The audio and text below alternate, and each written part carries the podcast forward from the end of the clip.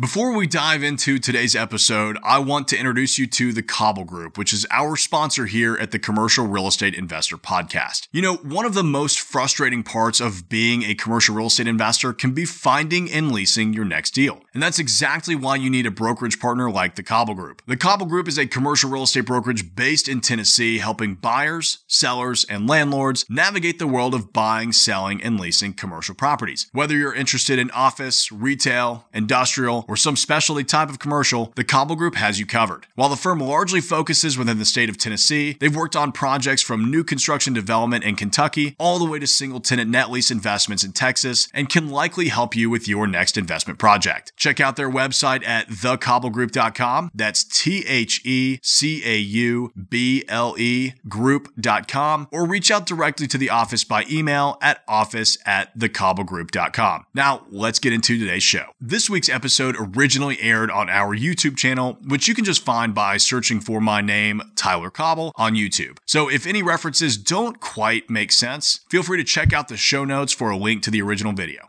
Here we go. Retail real estate is considered to be any brick and mortar storefront used by businesses to sell their goods and or services to individual consumers. This category encapsulates every business from a small boutique clothier to a large high-end restaurant and everything in between. When beginning your search for retail space, rent is not the only cost you should be considering. While certainly an important number, there are several other expenses you will need to factor into your budget to ensure the long-term success of your retail business. At the forefront of your search, understanding what kind of retail space your budget allows for is just as important as understanding different kinds of lease structures or what kind of area areas you should be targeting. Here are the expenses involved in leasing retail space.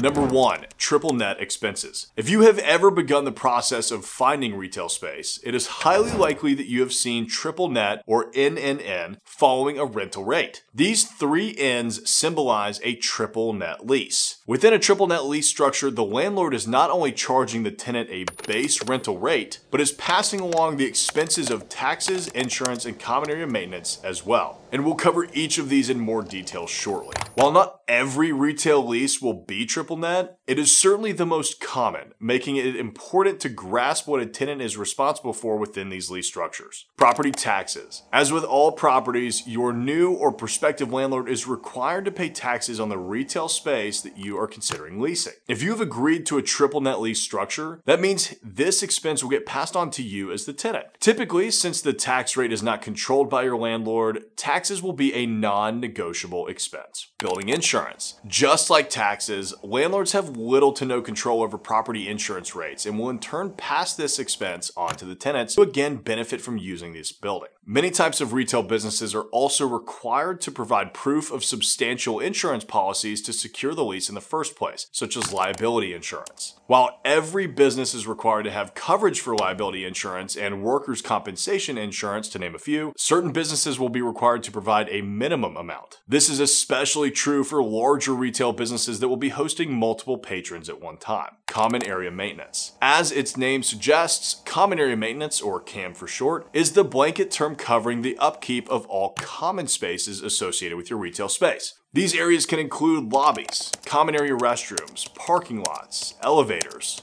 hallways, landscaping, and so much more. All common areas require frequent upkeep, especially within multi tenant assets, but are not rented by one specific tenant or entity. In order to ensure the upkeep of these spaces, the landlord will pass through the fee to the tenant in order to cover the cost of the maintenance. If there are multiple tenants, each tenant will pay their pro rata share of this fee. Common area maintenance expenses are also more flexible than their triple net counterparts. Since CAM is more controllable than either taxes or insurance, a tenant may have the ability in negotiating what they can expect. While it is extremely uncommon to completely negotiate your CAM fee out of the conversation, it is generally acceptable to negotiate a cap on what the tenant can be expected to pay. If you want to dive further into what triple net is, check out this video here. Number two, Utilities. Another cost that will not be included in your base rental rate are your utility expenses. These costs cover lighting, electrical, heating, air and ventilation, water, and any trade specific utilities that you may require, such as gas. These other costs can vary from additional display lighting for a boutique retail store to power intensive kitchen needs for a bustling restaurant. While utilities can be estimated, it is important to take into account what your specific needs are rather than rely on general information. Even if a previous tenant is able to share the cost of their utility bill, their uses may not align with your concept and thus provide you with a skewed estimate of your utility expenses.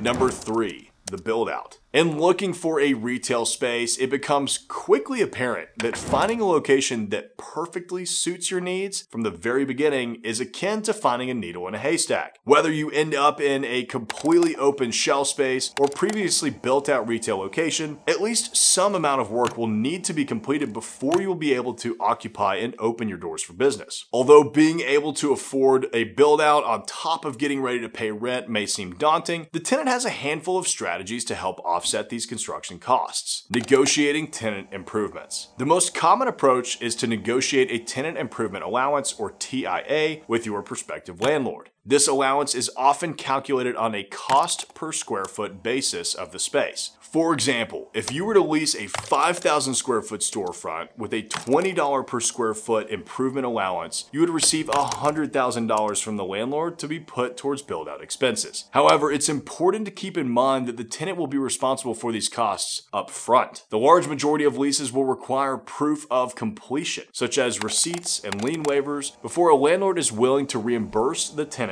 for their work. You can learn more about tenant improvement allowances in this video here. In addition to negotiating TI, another approach would be to go for a rent abatement period. Landlords may also be willing to help offset those costs by offering deferred rental payments or completing some of the work themselves. During this rent abatement period, you, as the tenant, are not responsible for paying the rent, which can help keep your overhead down when building out a space or when you're first launching your business. While there can be a great deal to consider when approaching a build out, an experienced contractor will be able to help with everything from space planning to budgeting. Number four, FF&E. FF&E, or furniture, fixtures, and equipment, is another cost that all retail business owners should be aware of, but can vary drastically from concept to concept. FF&E can include desks and other furniture, computers, display racks, hood vents, ovens and stoves, refrigeration for kitchens, and anything else that will be needed to outfit your space. Since your FF&E will more than likely be needed to open your business, it's important to budget these items early on and include these expenses in your initial cost analysis. Luckily, these can usually be budgeted alongside your build out. If you hired a commercial contractor, they will also often be able to procure equipment or guide you in the right direction. Number five,